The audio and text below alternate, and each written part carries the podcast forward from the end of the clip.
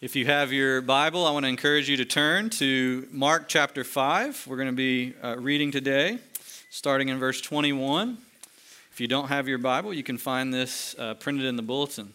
Uh, we're continuing our, our series in Mark, and we've seen uh, lots of things so far about Jesus.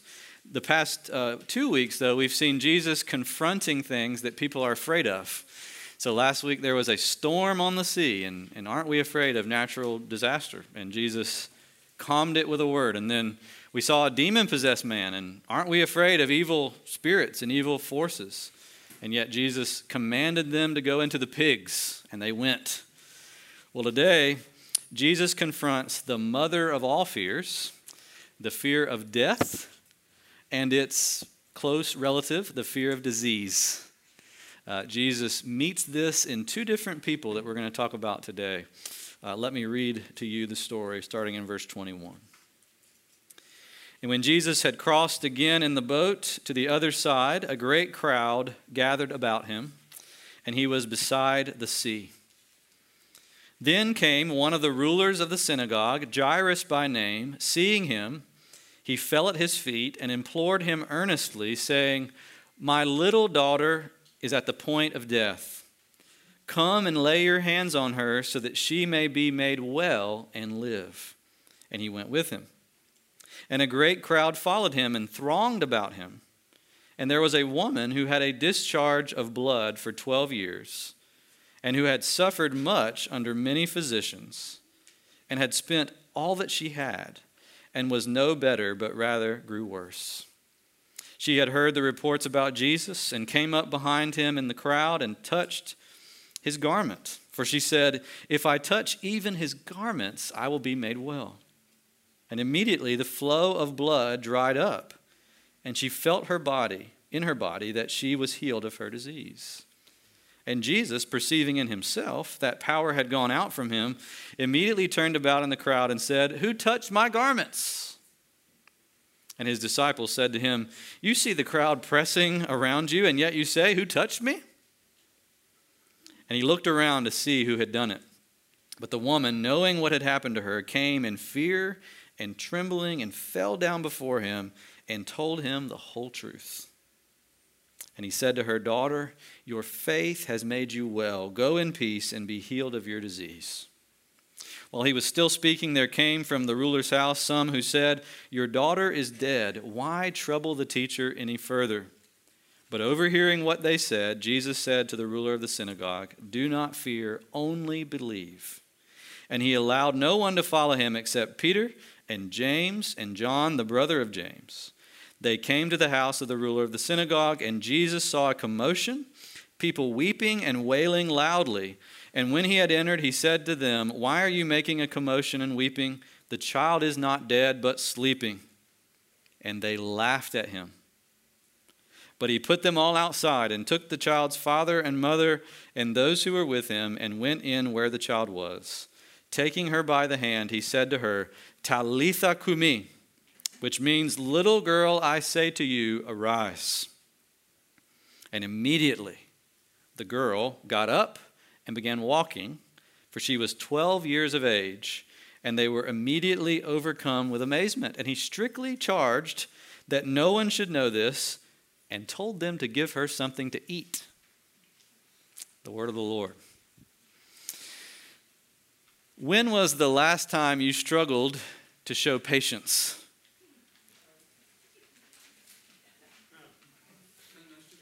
Right.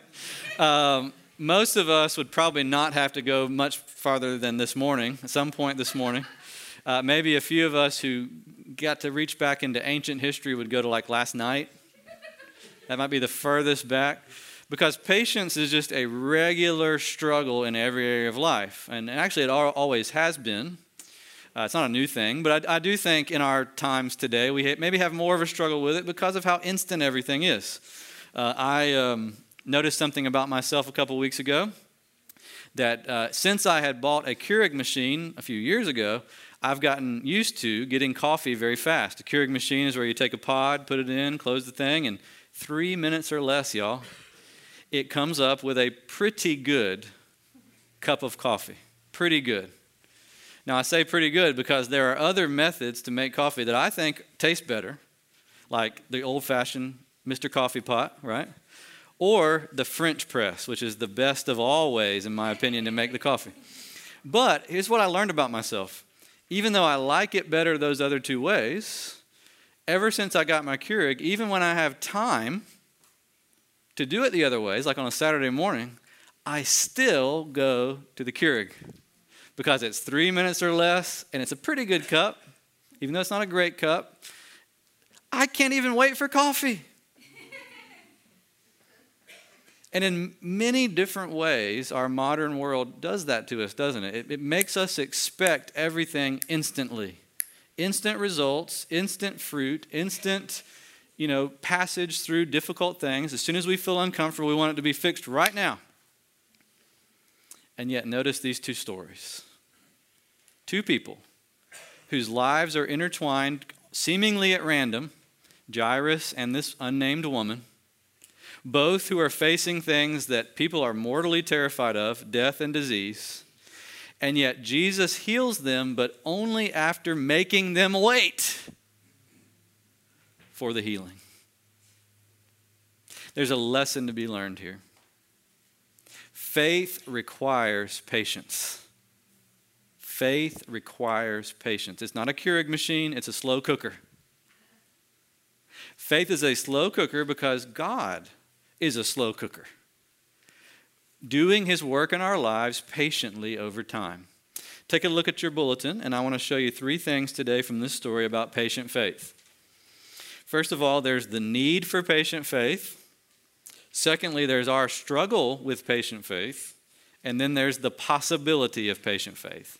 Our need, the struggle, and the possibility. Let's look first of all at the need. I said there were two stories intertwined here, and if you'll look at verse 21 and 22, you'll see the first person whose story is intertwined with the other. He's a man named Jairus. There's a crowd around Jesus, a very large one, by the way. The word used there means really large crowd, big, thousands of people.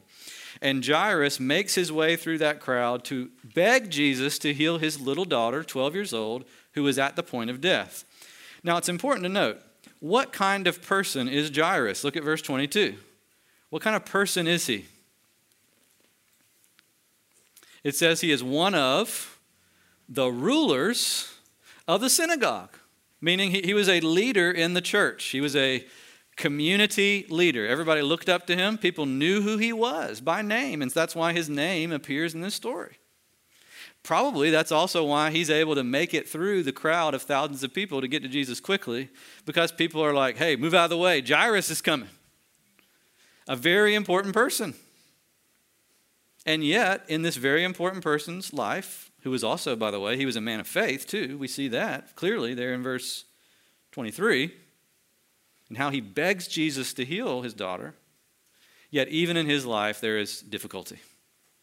Now, the second person, who just happens to be there, in fact, she's not trying to make a scene. She's not able to move the crowd out of her way. She just has to sneak through the crowd and reach out and touch the edge of Jesus' robe. Now, notice there in verse 25 and 6, what is this woman's name? It's not there. Uh, she is unnamed. Uh, her suffering was not a very public suffering either. She had been suffering for 12 years with a flow of blood, with a what was called an issue of blood, you know, where she could not stop from bleeding. It says she had uh, gone to many physicians and had suffered many things under those doctors, which, by the way, can you imagine the types of things in the first century they might have tried to do to stop her problem? I mean, this is, we're talking about really early in the medical profession. And they didn't know a lot of things. And so they put her probably through the, through the wringer. And it says here that after all those 12 years, she had no money left, which shows health care was also not a new problem. Paying for health care, that is, has always been an issue. She ran out of money, and she was not better, but worse. She sneaks her way up, touches his garment, and yet Jesus won't let her go away anonymously. Now, think about it. Two people from the opposite ends of the spectrum. a very important ruler of the synagogue, a woman who doesn't even get named, who just wants to touch Jesus' clothes. And yet, both of those people are touched with desperation, suffering, loss, and difficulty. Both of them are people of faith. And yet, their faith in God does not make them immune to the general sufferings that fall upon every kind of person in this world. If you're going to live in this world, you are going to suffer. And actually, if you pay attention to the story, this is something that I think we all have to embrace. If you pay attention to the story, God is intending their various kinds of suffering in order to strengthen their faith, to show how strength, strong it is, and to have them exercise their faith through difficulty, through having to be patient, so that their faith would come out stronger than it was in the beginning. This woman waited 12 years. Her 12 years were far too long. This girl, her 12 years were far too short. And yet, in that dire situation, Jesus makes the man wait as he stops to have a conversation with a woman whose problem wasn't nearly as dire as his daughter's problem. Did you notice that? Jesus stops everything and spends time looking to find this woman, calling her out of the crowd, speaking to her, and letting her tell her story and speak to him. How much time do you think that took? I mean, it would be like an ambulance taking a guy with cardiac arrest to the hospital and stopping to help someone fix a flat tire.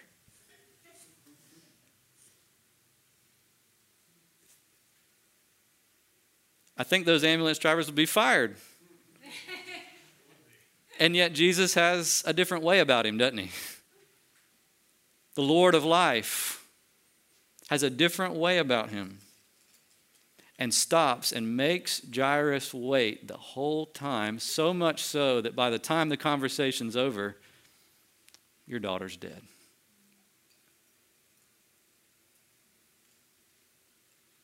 Faith is a muscle. A muscle requires exercise to get strong. Exercise only comes from resistance.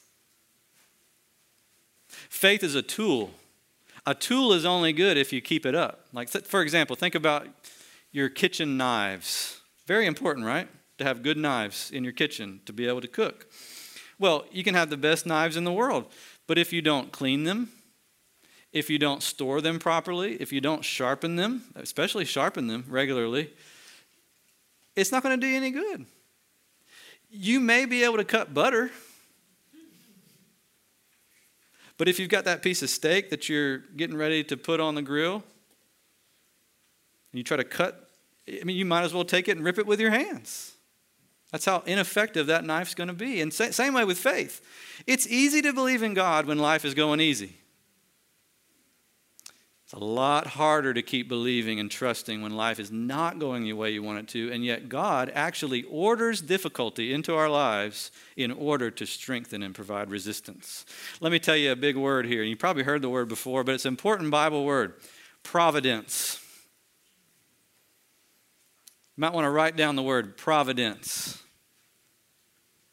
If you look at that word after you write it down, you'll see the word provide is in there, right? Right at the very beginning. Provide ints. And that tells you what it means. It's talking about how the great God who made everything, the one and only God, provides, preserves, and governs all his creatures and all of their actions all the time. God is absolutely in control of this world. So that when something comes into our life that's a difficulty or a time that calls for waiting or a time that calls for pain, it did not come at random, but it passed through his fatherly hands into your life. You say, well, what about, what about the things that evil people do? Even that is mysteriously under his control. Now, he didn't do it because he's not evil. He didn't sin because God doesn't sin. But he allows it, he permits it for a time for a purpose. Even the devil is God's devil. Even the devil's on a leash. And at the other end of that leash is God holding the reins. He can do a lot of evil, but he can only do as much evil as God lets him do. Look at Job. The book of Job, Satan has to come to God and get permission to touch Job. You say, well, why in the world did he give him permission? Well, you go read Job. I ain't going to tell you right now. I'm not going to give a spoiler alert. You've got to go read the whole book of Job to understand the mystery of how God controls even difficult things in order to shape the faith of his people. Jesus already told us in the parable of the sower true faith is deep faith. True faith is enduring faith, faith that lasts, faith that has patience. Fake faith is shallow and temporary. The only way for you to know whether you've got true faith or fake or, or false faith is to endure suffering with God. Now, I realize this raises questions that are really hard to answer, and we'll talk about a couple of those in a minute. It is a hard thing. I'm not going to pretend this is an easy teaching, but I think I want us all to understand that providence is a blessed teaching because the only alternative to believing in providence is believing that either you or I or the devil or something else is in control of the world when bad things happen. That's the only other option. It's either God or something else. Which one would you rather it be? I'd rather say, man, I'm sick, and God didn't necessarily strike me with sickness, but He had permitted me to be sick. That's a whole lot better than thinking the devil did it and God suddenly like looked the other way and the devil snuck one in. That's scarier. It's way scarier to understand that the providence, the almighty hand of a good, good Father directs and, and controls our life, and one of his main purposes that he's fulfilling is to grow and strengthen our faith. That's the first thing, the need for patient faith. Now, secondly, the struggle. I don't have to tell you this is a struggle, right? We all know it is. We've all experienced it. Uh, when you consider the, the providence of God or, or the fact that God is orchestrating events and ma- permitting and allowing things to happen in our lives, and then you consider how much of that we're able to understand in our brains, there's a huge gap there. Right? And, and that's where the struggle is found, is in the gap. Uh, Jairus didn't know why Jesus stopped to deal with this woman and let the time tick, tick, tick, tick, tick away so that his daughter would die. He had no idea. And yet Jesus did it right? Uh, the woman didn't know why God didn't answer her prayers for 12 years. She didn't know why. And yet, that's what God did. There was a gap there between what God knew and understood and what she or he were capable of understanding. Same with us. Now, here's where we struggle. When we see that gap between God and us, we want, with everything within us, to fill in the gap. We just can't stand to have anything left unexplained, right? It's just so hard to do. It's hard for me to do. I know it's, it's hard for you as well. Uh, we want to invent reasons why God would do this or that and not do this or that, and, and you just can't do that.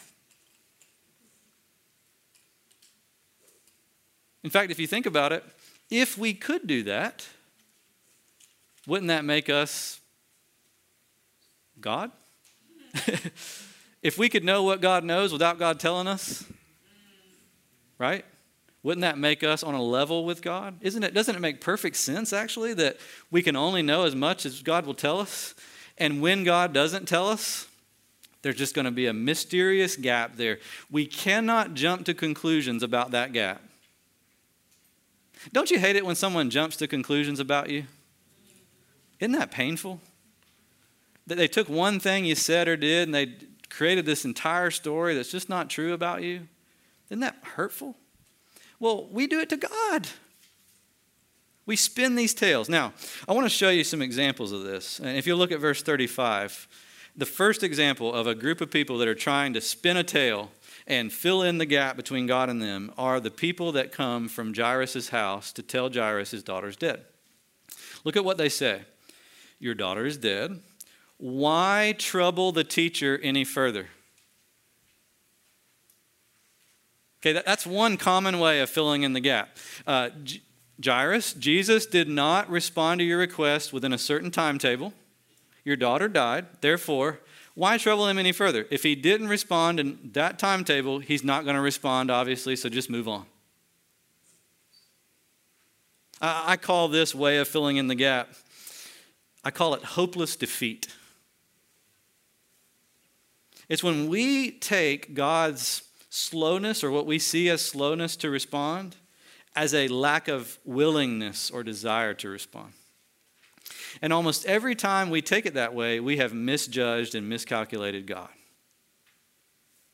Just like they had. I mean, think about it. This is it's kind of funny to think about it this way, but how well did their question in verse 35, how well did it age in the story? Right? Why trouble the teacher any further? How did that age? When Jesus walked into the room with a little girl and took her by the hand and with two words, I mean, a few more words in English, but two words in Aramaic, lifted her from death to life. I mean, why bother the teacher? That's why you bother the teacher. Because this teacher is not just any teacher. The words of this teacher don't just fill your head with ideas, the words of this teacher created the universe. And so the words of this teacher can bring life where there is death. That's why you bother the teacher. That's why you keep praying.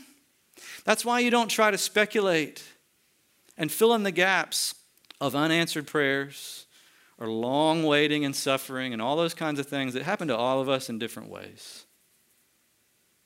Now, look at the second group of people. Verse 39. When Jesus gets to the house, there are people there weeping and wailing loudly, it says. And you got to understand, this was the cultural convention of the time. Uh, when someone died, you would have everybody over to your house for days. And, you know, instead of calling the undertaker, you would call these mourners. And they would send out a dispatch of several people who would sing sad songs and cry and all kinds of things with the family for days on end. And that was a way to help the family process the grief. You had these professional people who were disattached from the situation who could help them cry and help them mourn. No matter what you think about that arrangement, that's what they did, right? When Jesus got there, he looked at them and they're making all this racket and Jesus says, Why are you making a commotion? The child is not dead, but sleeping. Jesus does not mean that he thinks she's actually asleep, literally. Actually, Jesus is saying something powerful here. He's saying, For my people, death is like taking a nap. Uh, this is something, by the way, the Bible always says. It talks about how God's children just fall asleep instead of die. This is from God's perspective. Because one day, on that last great day, Jesus is going to take us all by the hand, and with those same two words, we're going to wake up. And so Jesus is taking a little bit of that last day and bringing it into today for this, this little girl. And yet, notice how they respond. These professional mourners, how do they respond to his announcement? Somebody say it. Verse 40. What do they do? They laughed. Now, besides the fact that they were able to go from mourning to laughing like that, which is interesting, kind of shows maybe they're profession- they were just professional putting on a show, right? It also shows a deep skepticism. A deep, I mean, they are scorning the Christ, mocking. And unfortunately, y'all, that's one of the other ways that we try to fill in the gap. Sometimes it's hopeless defeat. Oh, God, I guess if you're not going to give me what I want, you don't want to give me anything. If you're not going to do it in the time I want you to do it, you're not going to do anything. The other way we do it is is there even a God? Really, she's just sleeping? I'm sorry, but I'm a professional mourner and I've been to a lot of funerals and they ain't just sleeping. They all stay dead. So, poppycock, hogwash. That's kind of what they're doing. They're just completely just dismissing a solemn announcement from the Son of God. And y'all, look at what happens in the story. When we persist in scornful skepticism, Jesus is going to put us out of the room. And we're not going to get to see the glory of his miraculous work. That's what he does. He put them out of the room because they, they have no business in there because they don't have any openness at all to the work of God. After all, they were professional mourners. Today we may say, well, well we're scientists, we're doctors, we know better. Dead people don't rise. We're modern people. Jesus says, I'm going to put you out of the room if you will not bow your knee and recognize that God is able. And one day we know God, Jesus will put people out of the room, literally, at the final judgment. You'll be out of the room forever and never seeing the pleasures that are at his right hand forevermore, unless you're willing to drop that absolutely unreasonable, senseless skepticism. It's unreasonable and it's senseless. Same as these people. No matter how we do it, when we try to fill in the gap between God and us, we end up looking foolish. Better to understand that the mystery between what God knows and what you know is actually just a part of a definition of who God is.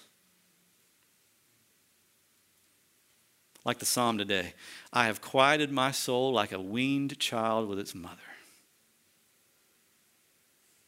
What does a weaned child in its mother's arms know?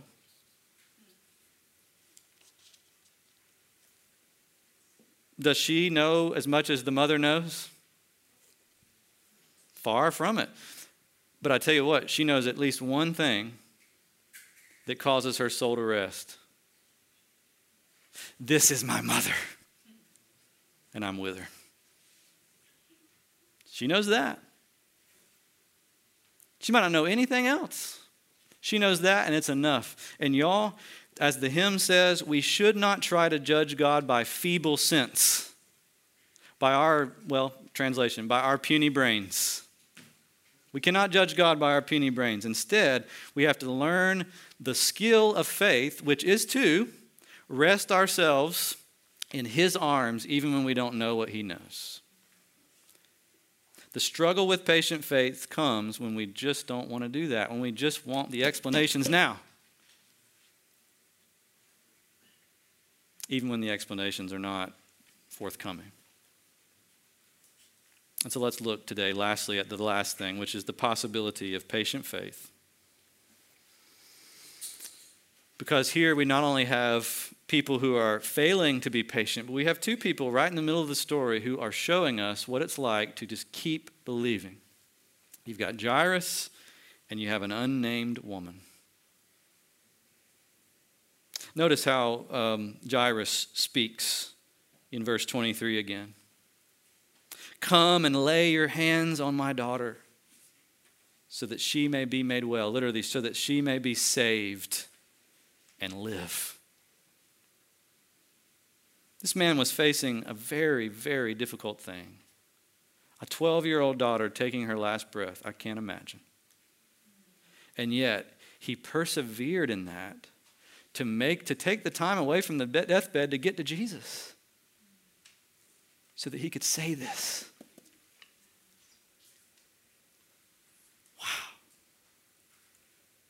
now look at what the woman says now, now she doesn't say it out loud she says it to herself verse 28 She's just saying this in her heart. If I touch even his garments, I will be made well. I'll be saved.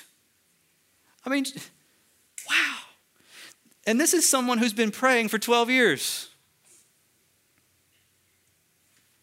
She's been praying for 12 years for this healing and it has not come. And yet she still thinks in her heart, if I can just touch his clothes, I'll be saved. What faith! Now, how is that possible? How is it possible for them to have the faith? Jesus shows us at the very end of the story by doing two things. First of all, it's something we've already mentioned. He puts the skepticism out of the room. He puts the skepticism out of the room and he leaves only the parents, Jairus and his wife, and Peter, James, and John. He leaves only those people whom he knows are open to trusting him and what he can do. Let me put it this way. Um, this is something that you might not be you might not have expected to hear in church, but it's true. There is no power in faith by itself. Faith by itself has no power. Zero. Let me prove it to you. You can believe that the Rays are going to win the World Series. But if they don't, your belief has been in vain. The object of your faith is what gives faith its power. Now, if you believe the Rays are going to win the World Series, and they do, boom, you got it. You, you had faith in the right thing. Do you see? It's not faith itself that saves you, it's what your faith is fixed on. In this way, faith is like a mirror, it only reflects what's looking at it and what it's looking at, right? Um, if a mirror is pointed to myself, if, if my faith is pointed to me, if my confidence is in my ability to be a good Christian and do the things I need to do through all the hard things of life, it's only going to reflect back to me, me. And it's not going to be very strong. It's not going to be like Jairus and this woman. If my faith is directed to some created thing, my circumstances, it's only going to reflect my circumstances back to me. But if I learn to take the mirror of faith and point it full on to Jesus Christ, that's when faith has power. Do you see it? He puts people out of the room who are unwilling to do that. And then he personally takes the girl by the hand and says to her personally two words, which mean in English, I say to you, rise. I say it to you. I'm taking you by the hand. I'm saying it to you. I'm giving you the life. Don't put your faith in your faith, put your faith in me. It's my voice that called the universe into being that can give you life right now. And I'm going to do that. I'm going to bestow it on you. Wow. Same thing with us. Like the girl we are dead in our sins. Like the woman, we are unclean by the disease of our soul that will not go away no matter how many physicians and no matter how many techniques we come in to try to solve it. And yet, Jesus Christ offers to us complete healing if we will turn our faith only to Him. Jesus is able to convert you, He's able to give you faith.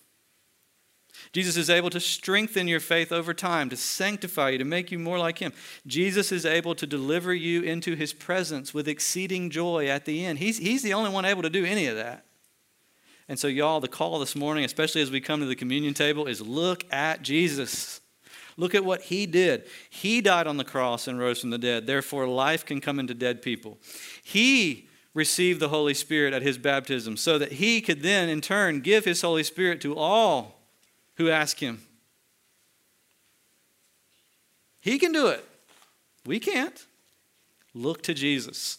The Bible says about Abraham, the great father of the faith, in Romans 4, that he did not waver in unbelief, but he grew strong in his faith because he gave glory to God. And that's what we're talking about. He turned the mirror of his faith away from himself, away from Sarah, to God.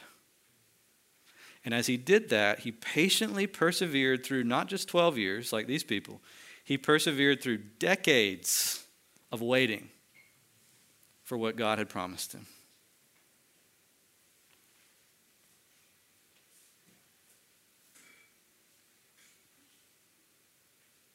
What are you prone to looking at besides Jesus?